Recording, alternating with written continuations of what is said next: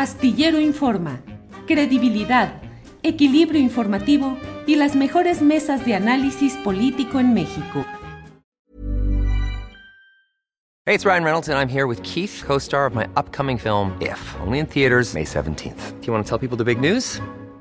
All right, I'll do it. Sign up now and you'll get unlimited for $15 a month in six months of Paramount Plus Essential Plan on us. Mintmobile.com slash switch. Upfront payment of $45 equivalent to $15 per month. Unlimited over 40 gigabytes per month. Face lower speeds. Videos at 480p. Active Mint customers by 531.24 get six months of Paramount Plus Essential Plan. Auto renews after six months. Offer ends May 31st, 2024. Separate Paramount Plus registration required. Terms and conditions apply if rated PG. Millions of people have lost weight with personalized plans from Noom. Like Evan, who can't stand salads and still lost 50 pounds. Salads generally for most people are the easy button, right? For me, that wasn't an option. I never really was a salad guy. That's just not who I am. But Noom worked for me. Get your personalized plan today at Noom.com. Real Noom user compensated to provide their story. In four weeks, the typical Noom user can expect to lose one to two pounds per week. Individual results may vary.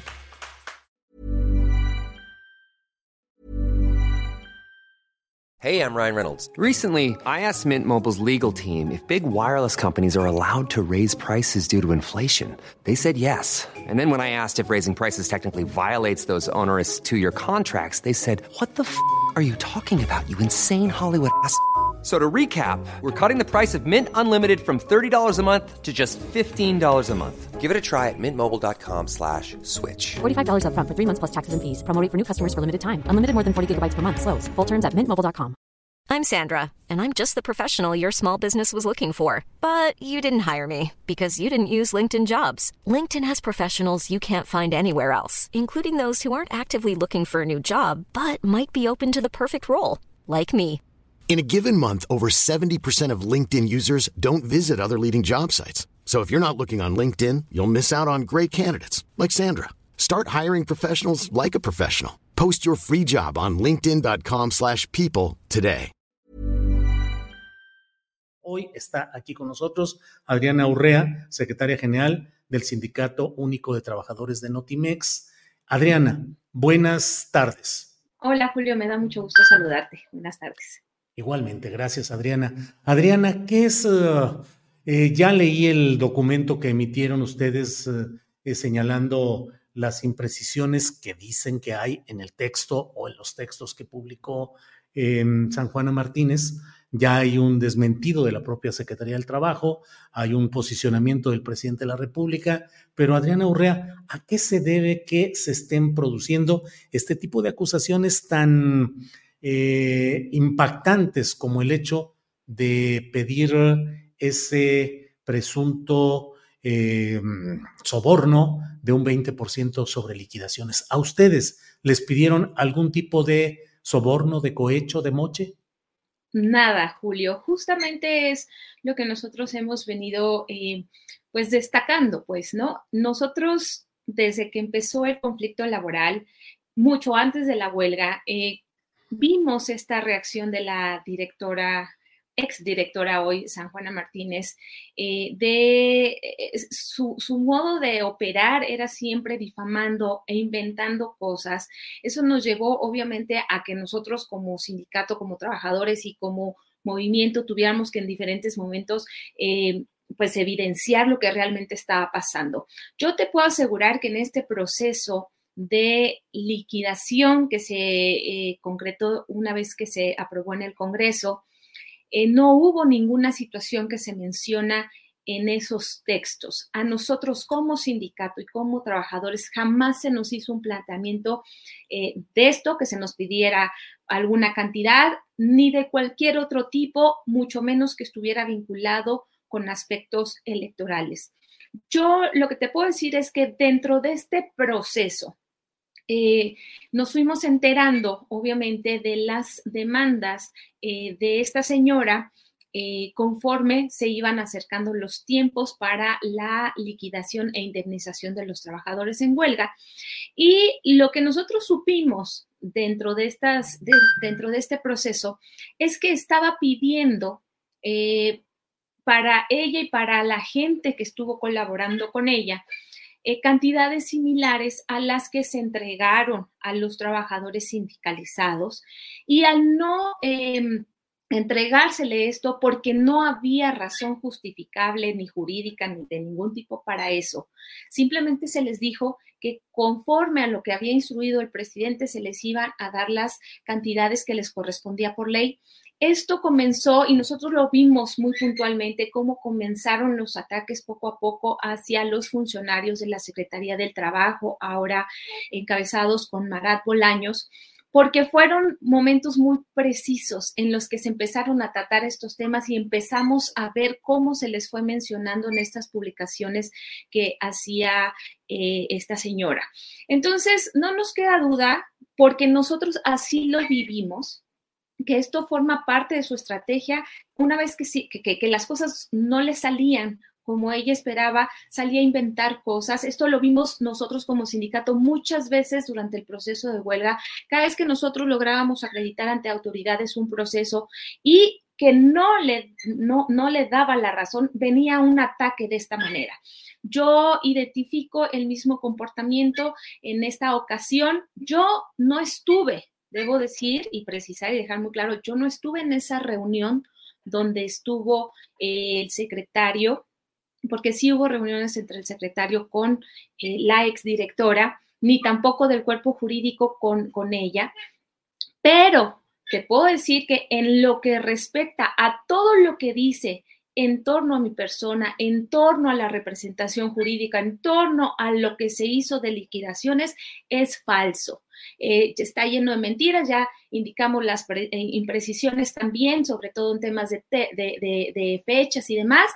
Eh, y, no me extrañaría que esto que menciona de que le pidieron dinero también sería falso, pues, ¿no? A nosotros como sindicatos y como trabajadores, de nuevo, no hubo ningún planteamiento en ese sentido. Adriana, hay una serie de develaciones de los montos de las liquidaciones para cada uno de los trabajadores, señalamientos respecto a que algunos de ellos no tendrían el derecho para recibir esos montos por una serie de cosas que detalladamente ha publicado eh, San Juana Martínez. ¿Ustedes han considerado la posibilidad de presentar algún tipo de demanda o denuncia ante alguna autoridad por lo que pueda implicar de daño al honor o a la privacidad de ustedes o es parte de, de una batalla que está dándose y que ahí quedará todo?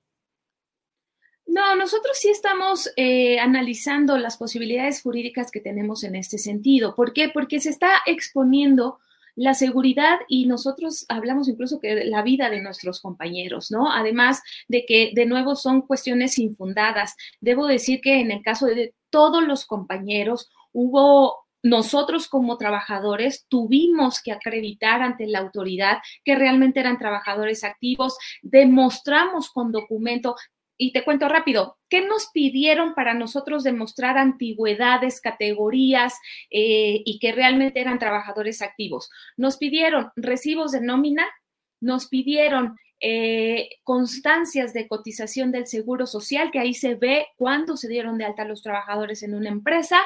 Eh, nos pidieron incluso eh, credenciales de, para los, los, los, que teníamos credenciales de la empresa. En el mismo recibo de nómina dice cuándo ingresaron, qué categoría tenían, qué salario tenían, en fin, nosotros tuvimos que acreditar estas cuestiones para cada uno de los trabajadores para que realmente se reconociera esta situación, además de que ya teníamos muchos procesos, ¿no? Es, em, y bueno, para precisar esto, hay compañeros en particular que son señalados porque llegaron con la misma directora. Y eh, hablo de, quienes han estado señalando, ¿no? Em, compañeros eh, eh, como Ingrid Pamela, que ha estado muy señalada, entre otros, porque llegaron con ella. pero eso no quiere decir que porque ella los desconozca, se le hayan quitado esos derechos a los trabajadores y con ellos mismos pasó lo mismo. Acreditamos que eran trabajadores que en su momento se sumaron a la huelga, eh, en fin. Pero el caso más lamentable que tenemos de una compañera eh, reportera eh, que tiene una antigüedad desde el año 2007, que asegura que no es así la directora, este, y que está eh, exponiendo su situación, además que la compañera perdió a su esposo el año pasado por COVID, también un periodista, eh, y que no tiene reparo en, hacer, en, esa, en esas situaciones. Por eso es que sí estamos analizando, hemos pedido, digamos, públicamente a las autoridades que tomen cartas en el asunto, porque sí consideramos que se expone de manera importante la seguridad y la propia vida de, de estos compañeros al señalar nombres, montos, porque ya en algún momento hizo una lista muy grande que además las, las cantidades eh, eh, son imprecisas, ¿no? Nosotros podríamos ir viendo cuánto, qué, qué pasa. Ahora, ah, nos habíamos detenido de algún proceso porque estábamos buscando realmente que restableciéramos la relación de trabajo y regresar a nuestro trabajo. Hoy que ya no hay una fuente de empleo, entonces sí procederemos eh, en las medidas que nosotros encontremos y consideremos pertinentes.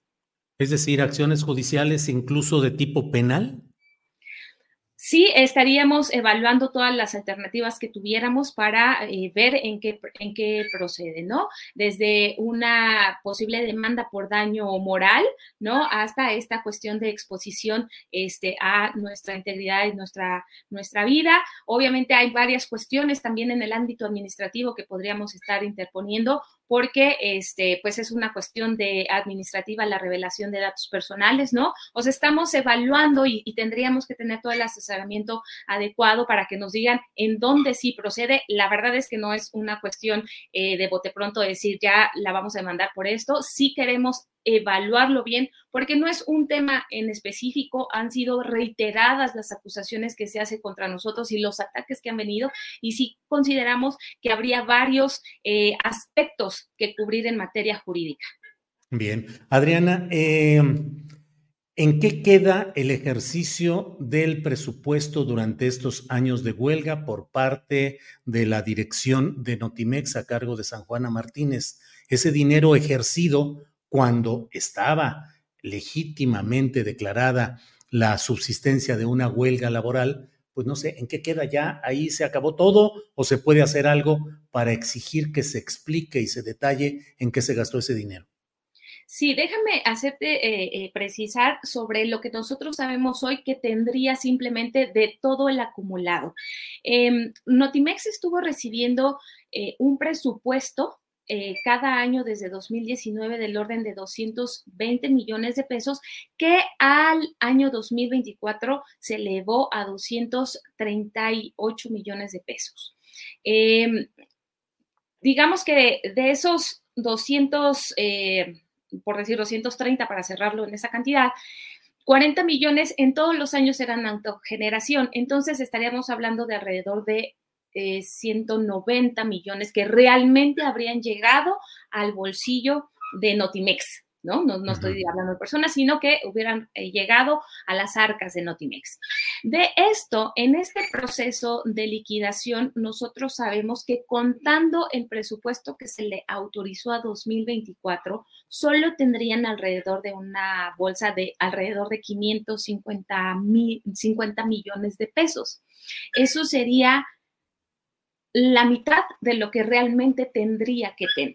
Sabemos y nosotros hemos eh, eh, comentado y está se podría consultar en el mismo Congreso los reportes que Notimex presentó eh, detallando en qué se gastaba ese dinero. ¿Qué nos han dicho las autoridades en este sentido? Que como parte del proceso de entrega, recepción y de pasar la administración de Notimex al Instituto Nacional para devolverle al pueblo lo robado, el INDEP, en ese proceso, el INDEP le tendrá que pedir cuentas a Notimex sobre todo lo que eh, eh, tendría que eh, entregarle, es decir, le tendría que estar pidiendo cuentas de dónde está el dinero, por qué se lo gastó y demás. También nos habían informado que de este, en este proceso habría auditorías específicas para ello. Aún así, lo que nosotros estamos eh, señalando es que el mismo Congreso tendría que estar pidiendo cuentas. Esa era una obligación para los directores de la agencia que así lo, lo planteaba la propia ley que creaba la agencia y eso fue una cuestión con la que nunca se cumplió. Entonces, creemos que desde el mismo Congreso se tendrían que estar haciendo estas supervisiones y exigir la rendición de cuentas, sobre todo para el cierre, en que queden las cuentas claras y que no haya más omisión. Eh, por otra parte, Adriana, el hecho de que haya habido una especie de emisión de información desde el nuevo Notimex con un logotipo y con personas, reporteros y camarógrafos trabajando a pesar de estar declarada la huelga, ¿eso implica algún tipo de responsabilidad que ustedes puedan pedir que se analice, investigue y eventualmente castigue? Sí, mira, yo lo que nosotros hemos indicado es que em, habría incluso un tema de ejercicio indebido eh, del, del, servicio público primero y también posiblemente podría haber un tema de desvío de recursos. ¿Por qué? Porque del presupuesto que yo comento que sí llegaba a Notimex, es decir, eh, pongámoslo en ejemplos, en cifras aproximadas. Si este en 2024 se le autorizó un presupuesto de 230 millones y 40 eran de autogeneración, le queda un presupuesto real, es decir, que Hacienda le habría entregado 190 millones de pesos a Notimex, pero de esos 190, el 80% era de sueldos y salarios, sobre todo de trabajadores de base. El mismo presupuesto, y esto es eh, eh, información pública, si nos metemos al detalle del presupuesto, incluso el presupuesto de este año contemplaba un presupuesto de 327 personas, de las cuales 324 eran trabajadores de base. Sin embargo, la directora ha reconocido, bueno, la exdirectora había reconocido que solo trabajaba con 65 personas. Entonces, si gastó en los primeros años todo el presupuesto y la mayor parte del presupuesto era para sueldos y salarios, entonces habría destinado el recurso etiquetado para otros fines. Y eso sí sería una actividad indebida sí constituiría un ejercicio, eh, eh, un ejercicio ilícito, pues, del servicio público y quizás un posible desvío de recursos. Por eso es que nosotros hemos insistido tanto en que se le tienen que rendir cuentas, en que deben de reportar en qué se gastó. Yo, yo recuerdo muchísimo que en uno de estos informes, por ejemplo, hablaban de que se había, que, que estaban destinando recursos para una corresponsalía en Monterrey.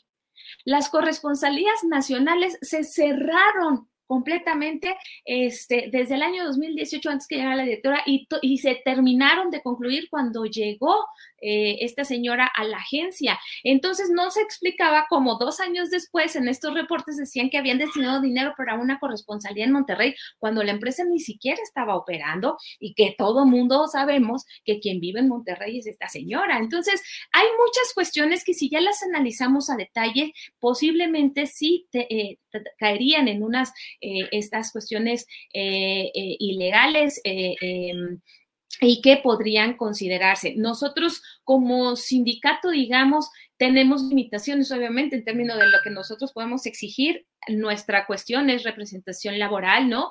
Pero de nuestra parte lo que estamos haciendo es señalar estas irregularidades y posibles ilegalidades para que se investiguen y que realmente se den cuenta, ¿no?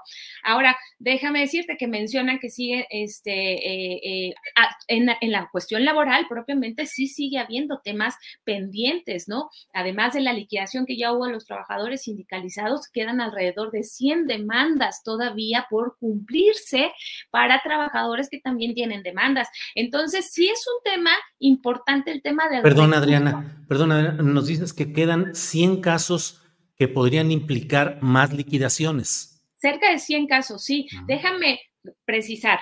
En esta primera etapa, digamos lo que pasó el 29 de diciembre, cuando nosotros levantamos la huelga, es que se dio por concluida eh, eh, las indemnizaciones y el pago de liquidaciones a los trabajadores en huelga representados por el Subnotimex.